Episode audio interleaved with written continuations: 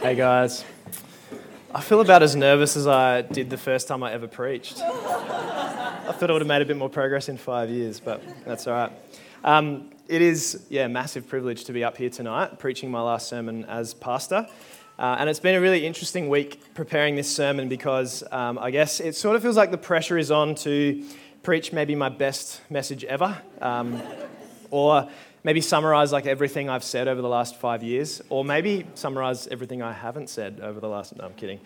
Um, none of that is probably very realistic, but tonight we are finishing up our series, How to Adult. And this last message is one that I have given the title History Makers. History Makers. So let's start by setting the scene for this.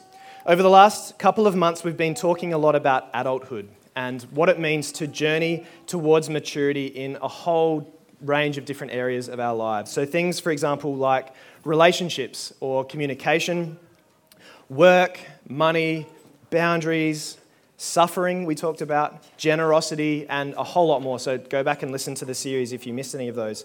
Um, but the premise of this whole series has been two really big realizations. So, the first of those is that adolescence actually now lasts a whole lot longer than it used to. Um, so, stats show that people are now leaving home a lot later than they used to, um, starting a career, getting married, having kids uh, a whole lot later than they did in past generations. And so that's the first realization. The second realization is quite simply a passage from Ephesians chapter 4. And this is a passage we've kept coming back to again and again. And it says that our aim is to be mature in the Lord, measuring up to the full and complete standard of Christ, so that we're no longer like immature children, but speaking the truth in love, growing in every way more and more like Christ. And I've deliberately left a message with a theme like this, History Makers, to the very end of the series, because if we want to make history out there in the world, then we first need to get the junk in our own lives sorted out. Like, that's really important. That's a, a good thing to get done in that order. And so, once we're seeing progress in our own lives, then we can turn our attention to bigger and more important things. In fact, one of my big points tonight is going to be um, exactly that. So, I'm kind of getting ahead of myself. So, by way of outline, this is where we're going tonight. If you take notes or you like, um, yeah, just kind of like sermon outlines and all that kind of stuff, I'm going to suggest three main things that are really important for us as we seek to make history. First of all, know your roots. Second, start at home. And third, lift your eyes. So, first, if you want to make history, know your roots. So, I first came to this church in about the year 2001. Probably some people in this room weren't even born then, um, which is a bit embarrassing. But the first time that I came here, it was a very eye opening experience for me. I was a pretty awkward teenager. Um, I was from a very traditional church. And I, what I saw was a room full of young people who were worshipping freely and passionately, and as though, like talking about God as though He was a real person who they really got to have a relationship with and that they were really excited about. That had a really big impact on me. And uh, I know quite a few, uh, I became good friends with quite a few of these people. Um, but there were also many others, um, as the years went on, a surprising number of people who slowly, who had attended this church, who slowly started walking away from their faith. And it was just like the parable of the sower, if you're familiar with that parable that Jesus told. Um, so, for example, some faced problems or opposition for their faith. Uh, some got caught up in the temptations of the world or the allurements of the world. Uh, maybe some just didn't have deep roots in Jesus. And um, maybe there were some who never really understood the gospel in the first place. So, in an odd way, um, that experience of seeing so many young people lose their faith um, this sounds kind of strange, but it was a really big motivation for me because I was like, if I'm going to be pastor, if I'm going to lead this church, I want to make sure that that same thing doesn't happen on my watch. And I don't know how, how successful I've been with that, but one thing I have set out to do is to really push you guys to engage with the deep questions, with the big questions. And really get you to ask yourself and ask each other about the questions and the doubts that our culture has about the Christian faith. I figure that if we really wrestle with what we believe while we're still young, then we're going to have strong roots for when we're older and when the really big challenges of life hit us. Because, yes, we face a lot of challenges as young people, but you've got no idea, you know, and I'm only speaking from someone who's 34, but there are so many challenges to come. So make sure your, deep, your roots are deep when you're young. As I move on from this role, wherever you're at in your faith, I just want to encourage you to continue wrestling with those big questions. Don't just accept the things that you hear as true. Whether that's in Christian circles or in the mainstream media, in fact, particularly in the mainstream, really question what you hear. Go to Scripture, understand what it says for yourself. Know the cost of following Jesus. Don't think it's just, He's going to make my life amazing and everything's going to be fixed. There's a cost in following Jesus, so know that cost. Don't put up with easy answers. Listen to the questions that the culture is asking, like really listen to them, and then listen to the, the answers that Jesus gives to those questions. So I have all of this in mind when I say know your roots. But I've also got some other things in mind. And um, if you've been around for a while, or if you follow me at all online, you'll know that one of my great passions is this theme of how Jesus has actually shaped the culture that we live in Western culture, Western civilization. Um, and so I'm going to nerd out on you for a little while. I'm going to indulge since it's my final night here. Um, but I honestly believe that this is the most important untold story of the 21st century. You won't learn about it in school or university. The media is almost entirely silent on this subject. Politicians and other public figures don't dare whisper a word about it for fear of being told that they're politically incorrect. But almost all of the things that you and I love about the world that we live in, so whether we're talking about education or um, welfare or the freedoms that we have in a place like Australia or the peaceful lives that we live, or the high value that we place on reason and on knowledge and on work ethic and things like that, those things, all of those things, have been deeply and profoundly shaped by Jesus, by the teachings of Jesus and by the life of Jesus. And hear me out here these blessings are culture wide. And so they benefit everyone. It's not as though it's just Christians or followers of Jesus who love this stuff, who get excited about it. Everyone actually benefits. So the middle class family who's never been to church loves these aspects of our culture. So does the CEO sitting high in an office tower. So does the atheist university professor. So does the Muslim migrant. In fact, when you think about it, migrants are a dead giveaway. Why is it that it's lands like Australia and the US and Europe that people are f- like flooding to get into? It's because there's something about Western civilization that is really loved and really valued. There's something different about the West, and so we need to ask why that is. All of these questions are really important at this particular moment in time, I think, as well, because Christianity has never been so unpopular. If we really want to live as followers of Jesus, if we really want to live as adults who contribute to the world around us, then we have to know our roots, our roots as Christians. So I've covered some of these topics in past messages, but I actually put a blog together on this, um, I finished it this week, and so it's fresh in my mind, so I want to give you guys some of the highlights. And so for some of you, this may in fact be quite new. But first of all, I've got just four really quick themes I want to cover with you. The first one's equality. So we go on and on and on in the West about equality, um, and it's something that we really value, but where did this value come from? Why do Westerners feel such a sense of injustice when someone is disadvantaged for their gender or their ethnicity or their creed? Of course, you know, what happened in Christchurch last week, we're all outraged by, and it's, it's shocking and it's horrific. But even down to very small scale discrimination, us Westerners feel very unjust about that, and we should, and it's good. But why? Because not everyone has this same sense of injustice. For most of human history, in fact, in much of the world even today, it's perfectly normal to treat people unequally. Most ancient civilizations practiced slavery. So, Plato and Aristotle, two famous Greek philosophers, they advocated for it. They were in favor of slavery. If you fast forward to the modern world, around the world, um, particularly in places like Asia, there are more slaves now than when slavery was abolished. There's also shocking inequality that's deeply entrenched in a lot of modern cultures. So, the caste system, for example, is alive and well in India, where people are just treated differently because of their ethnicity. Child marriage and honour killings are tragically commonplace in the Middle East and in Africa. I could give you a massive list of these sorts of injustices, a lot of which we don't even really hear about because we, we tend to be fairly focused on our own kind of Western world. But there's so many injustices like this that go on around the world. And it's got nothing to do with people from these nations being less anything than us. Like, I'm not, I'm not saying anything racist here. I'm simply saying that people do act on deeply held beliefs. because ideas have consequences. When you believe a certain way, then you behave a certain way. And this is also not to say that Western cultures are perfect either. We've got all sorts of stuff that we've still got to fix in our own backyard. But when you think about it, equality is a value that's slowly making its way around the globe and it's flowing out into the world from Western nations like ours. Nations that have been deeply shaped by the Bible. See, Jesus did what almost no one else did in the ancient world he embraced women and children. We take this for granted. We read the Bible and, oh, of course he did. But that was not common in the ancient world.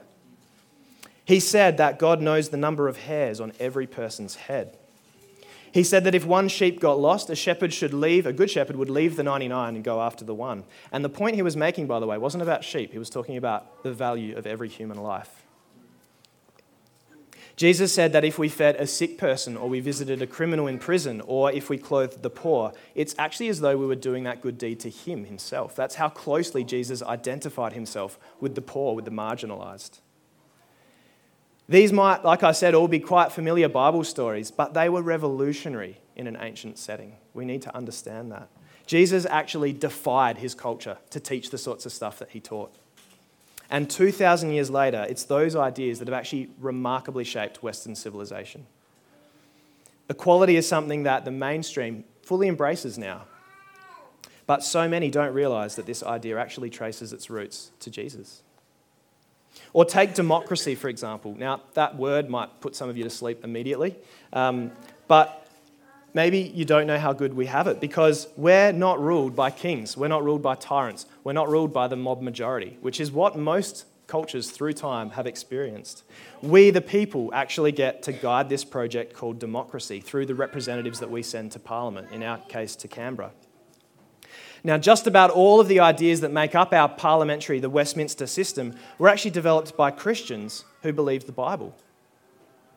It was mostly followers of Jesus who wrote the foundation texts of modern democracy. Texts like the Magna Carta, Lex Rex, the English Bill of Rights, and America's Declaration of Independence. Mostly Christians wrote those documents. And it's on these ideas that we've actually built the freest, safest, and most generous societies on earth. And the rest of the world is still trying to catch up. And it's funny, you may have heard people talk about the separation of church and state. And often people say that because they're trying to uh, maybe prevent Christians from having opinions on politics or on you know, broader society. But the reason that we have separation of church and state in the West, the reason that we actually have freedom of religion, is because followers of Jesus imposed their view on society, which said everyone, regardless of faith, should get a say. And so now we find ourselves being sidelined, and it's kind of ironic if you think about it. Another one, this is um, one of my favorites actually, and that's science. So, the story being told almost everywhere today is that science and religion are at war. Have you heard that? It's implied kind of very widely in our culture that those two things are at odds. But what you're not told is that the founders of modern science were mostly Bible believing Christians.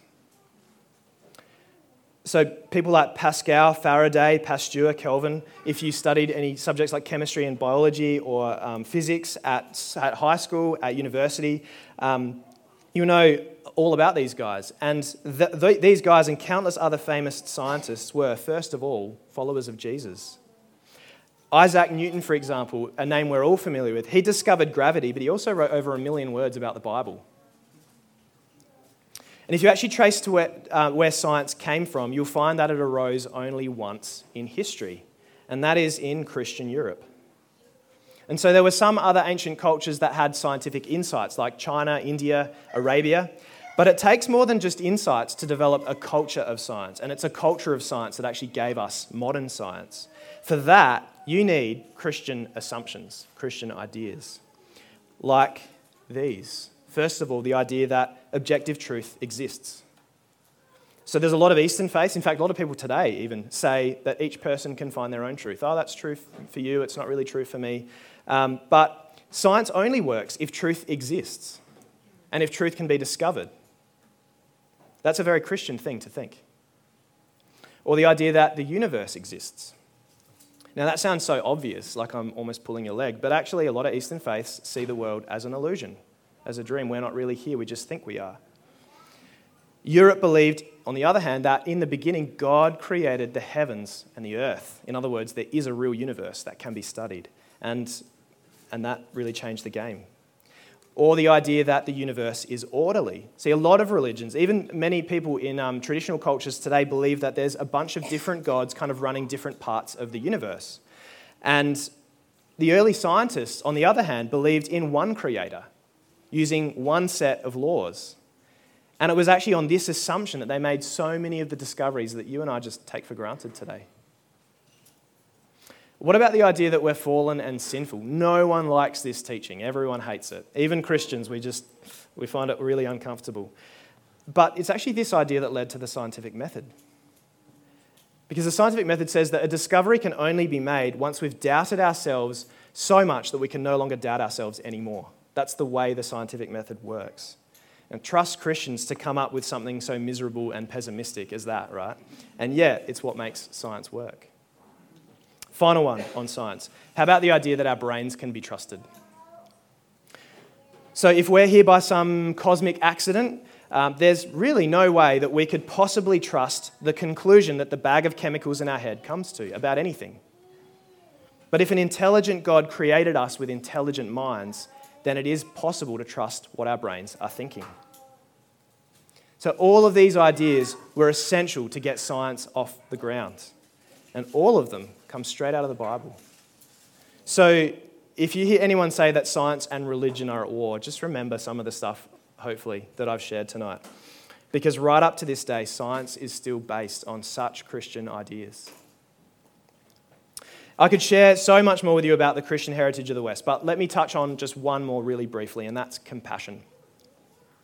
So, I'm sure most people here have probably heard about the persecution of the early church, Christians being fed to lions, you know, all those sorts of stories. Well, all the while that that was going on in ancient Rome, so Christians being absolutely, you know, hammered for their faith. They were actually, the church, the Christian church, was running a program to feed the poor in the city of Rome that was bigger than Rome's civic guilds. That's how dedicated they were to loving the poor. Followers of Jesus picked through rubbish dumps, they walked the city streets to rescue babies that people of other faiths had simply thrown away into the trash or into the gutter. And with these efforts, with their example, the early church actually ended infanticide, so child killing, in the Roman Empire. That's remarkable. Um, if you ever have the time to research the history of hospitals, if you'd ever be so inclined to do that, you'll find that basically it's a history of the church. So, no society provided public health care in the ancient world. It just was not a thing. They'd provide it maybe for the military or something like that, or for the rich, but not public health care. Then, in the fourth century, a Christian called St. Basil opened a 300 bed hospital his vision spanned a thousand years until monks were caring for uh, patients in about 37,000 monasteries around Europe. And then, if you fast forward a little bit further, followers of Jesus led the charge as modern medicine was born. So, as a lot of the modern discoveries were being made. So, Christians, like Bible believing, Jesus loving Christians, pioneered things like antiseptic surgery or physiology, transplant surgery, the vaccine. One even wrote what became the standard medical textbook for two centuries. These are Bible believing Christians.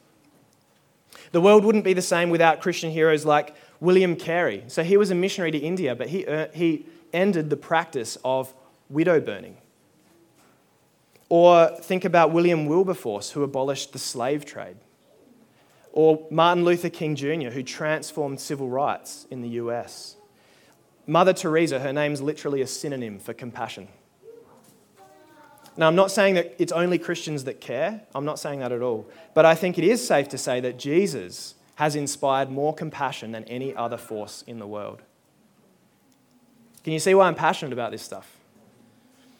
It totally changes your perspective on the world, and it really challenges a lot of the, I guess, the, the stuff that we're hearing from the mainstream media about Christianity. So when I say know your roots, I'm talking about more than just your personal journey of faith. Your personal journey of faith is extremely important too. So know your roots with that stuff. But I, when I say know your roots, I'm also saying know the story of the church.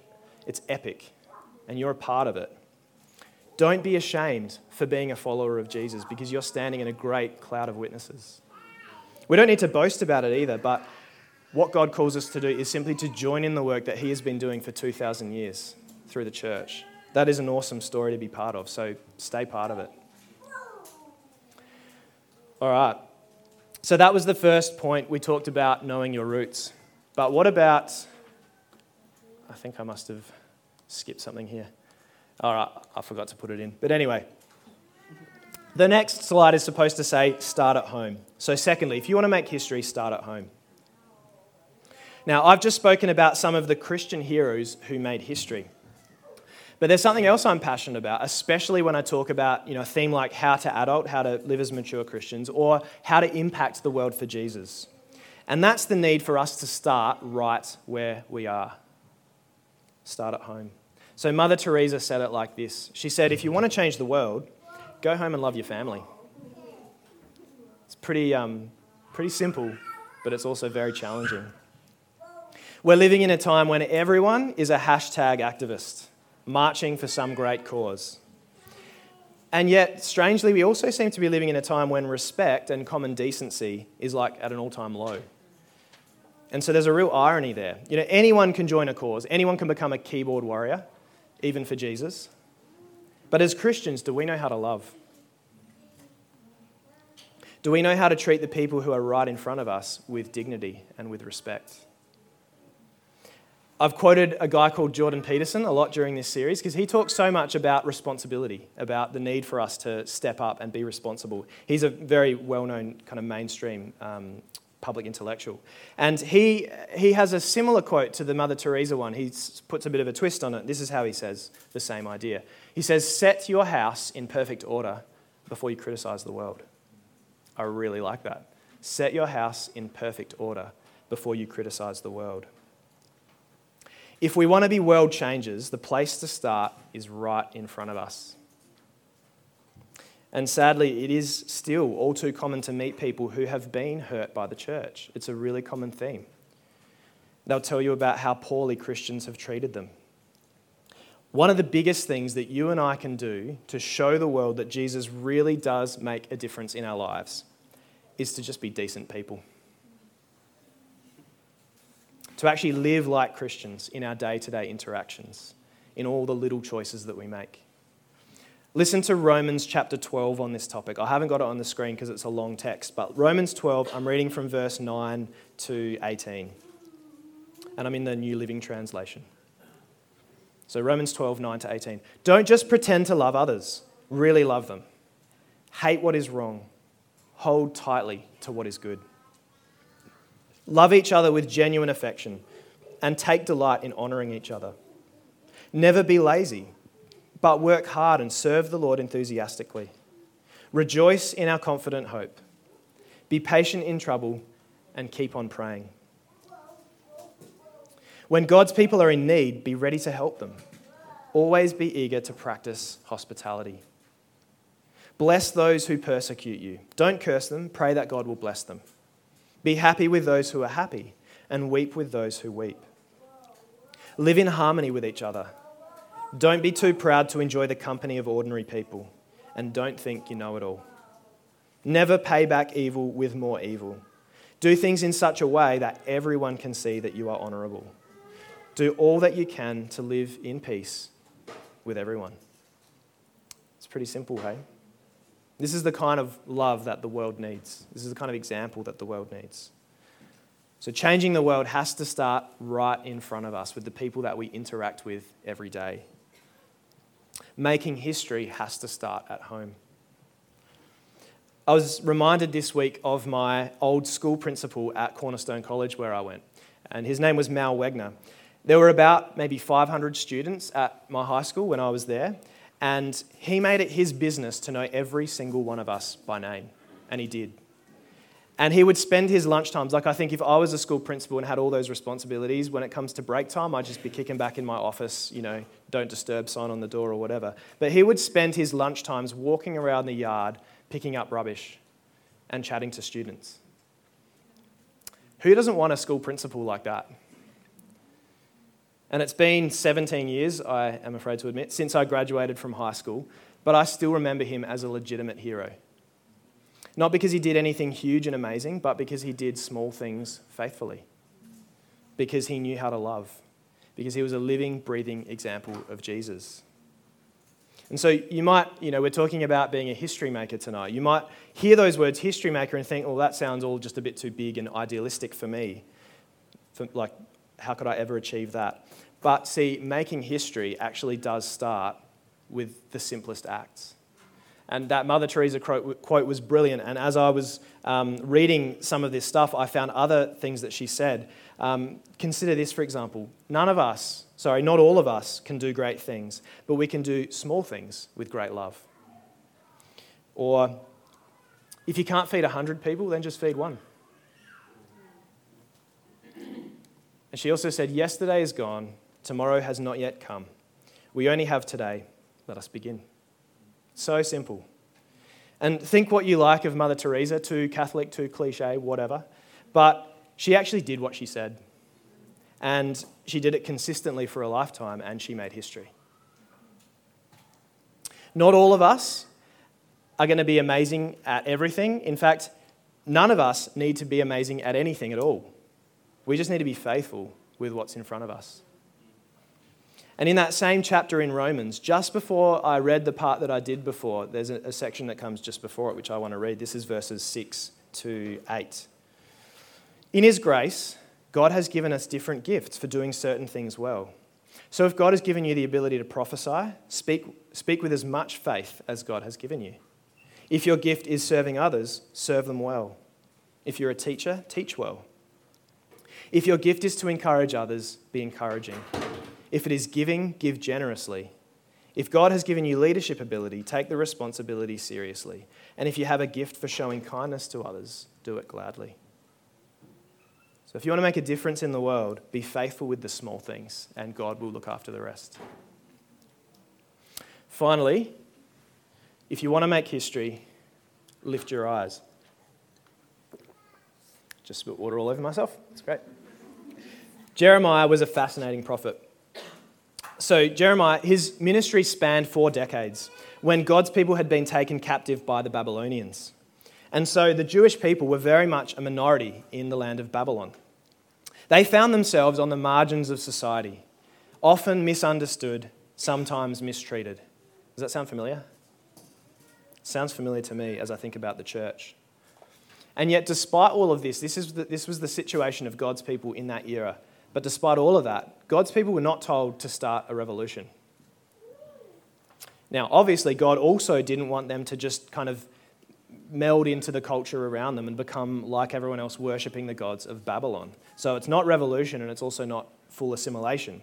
God wanted to call them, God was calling them to a third way, a middle road, not compromise and not subversion either. Instead, they were told to settle in, to build houses, to plant gardens, to raise families, and to seek the well being of Babylon and pray to God on its behalf. This is what he said in Jeremiah chapter 29, verse 7. He said, Work for the peace and prosperity of the city where I sent, sent you into exile. Pray to the Lord for it, for its welfare will determine your welfare. Do you see that? So they're not trying to start a revolution and change everything. They're also not to be exactly like the Babylonians, worshipping their gods. They're actually to pray and work for the peace and prosperity of Babylon. And so, in our unique setting in history, in this post Christian moment that we find ourselves in, this is so relevant for us. In many ways, we, the church, are living in exile. In 2019, we find ourselves in our own kind of Babylon. But God's call to us is not to start a revolt. It's, not also, it's also not to compromise and to, to just live like everyone else around us. It's actually a third way, it's a middle road. It's the way of the exile. This series, How to Adult, has been really important because as young people following Jesus, as a matter of priority, we do need to get our lives sorted out. We need to let God shape the way that we do relationships, the way that we face trials and approach work, and do everything else in our lives that we've been talking about the last couple of months. But see, ultimately, the purpose of all of this is not ourselves. This is not about us feeling good about ourselves because we're you know, righteous or whatever. It's not about making other people respect us more. It's not about setting ourselves up for better career opportunities. God wants us to be people of integrity mature in Christ, adulting well, so that we can be a blessing to the people and to the society around us. That's the point of it. In fact, all the stuff that I was sharing about Jesus in the West, the point of that is not about the church is great or whatever. It's actually, we need to be a blessing. God has called us to be a blessing to the society around us. And so, like in Jeremiah's day, God wants us to work for the peace and prosperity of the Adelaide Hills and the peace and prosperity of this amazing country that we get to call home. Timothy Keller, one of my favorite preachers, has an amazing saying that captures this well. He, he simply says, We're supposed to be, the church is called to be a counterculture for the common good. A counterculture for the common good. Same, same, but different. Jesus puts this obviously better because he's Jesus. This is in Matthew chapter 5. You are the salt of the earth, but what good is salt if it has lost its flavor? Can you make it salty again? It will be thrown out and trampled underfoot as worthless. You are the light of the world, like a city on a hilltop that cannot be hidden. No one lights a lamp and then puts it under a basket. Instead, a lamp is placed on a stand where it gives light to everyone in the house. In the same way, let your good deeds shine out for all to see, so that everyone will praise your Heavenly Father. Learning how to adult takes us beyond ourselves. Yes, it starts at home. It starts with the little stuff. It begins by dealing with the dysfunction in our lives, working towards healthy communication styles, getting our finances in order, putting others first, and all, the, all these other things that we've been talking about for the last couple of months. But see, the goal is much bigger than just this. Learning how to adult means using our gifts to serve in the local church. Really good opportunities coming up the next few months while I'm not here. Step up, use your gifts if you haven't done that yet. Please do that. It means not just serving in the local church, it also means seeking the welfare of the communities that we live in, your neighborhood, your neighbors. It means being even politically aware and politically engaged. Because if we get to help guide this project called democracy, then we need to have a say. We need to know what's going on.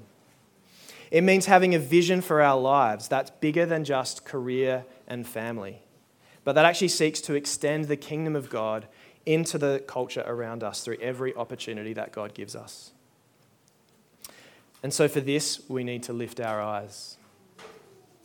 As followers of Jesus, we might find ourselves increasingly on the margins of society even if I think about the five years that I have been here at Aldgate, there's been some phenomenal changes in Australian culture um, that have made being a Christian harder than five years ago. But God is still on the throne.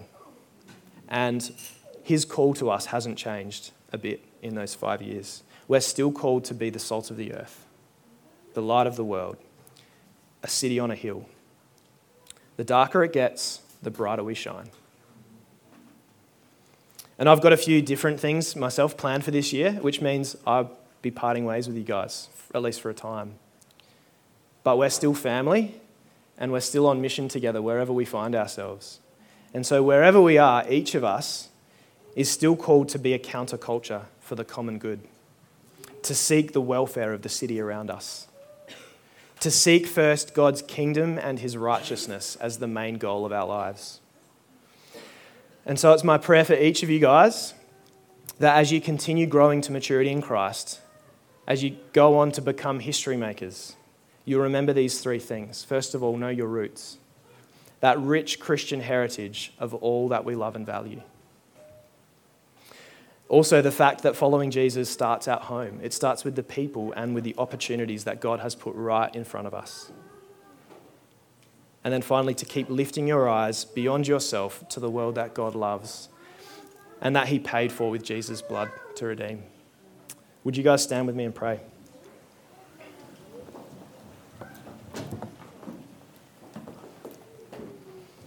God, we just thank you so much that you are on the throne. And as much as there are challenges that face us as the church, and there's a lot of big stuff going on in the world, Lord, things that can make us pretty confused and pretty scared at times. You are an incredibly good God, and you've got an amazing call on your church, and you have not left us in 2,000 years, and you don't plan to. Thank you, Father, so much that you are the good shepherd, and you are the shepherd of this church. Even as I step away from being a shepherd, you are the chief shepherd, Lord, and you're going to look after this flock. You've got good plans for us. And I just want to thank you that I get to leave this church when it's in such a healthy state and that you've been doing amazing things these past five years, and that's going to just continue and increase with the time to come. God, thank you so much for this family, this group of people that I get to call my family, and I just pray your blessing on each of them, Father, as they seek to live as Christians, to very simply follow in the footsteps of Jesus, to be history makers, to change the world around them. Lord, bless every person here. I pray that if there are any who have not yet made that decision or have been in some way holding back big parts of their life, Lord, that you would just enter into them by your Holy Spirit tonight and give them the freedom to say yes, to follow you with their whole hearts, their whole lives. God, we just thank you so much. You are such a good God. We love you so much. We pray all this in Jesus' name. Amen. You've been listening to a sermon from Hills Baptist Church. To find out more or to hear other great content, find us at hillsbaptist.com or on your podcast app.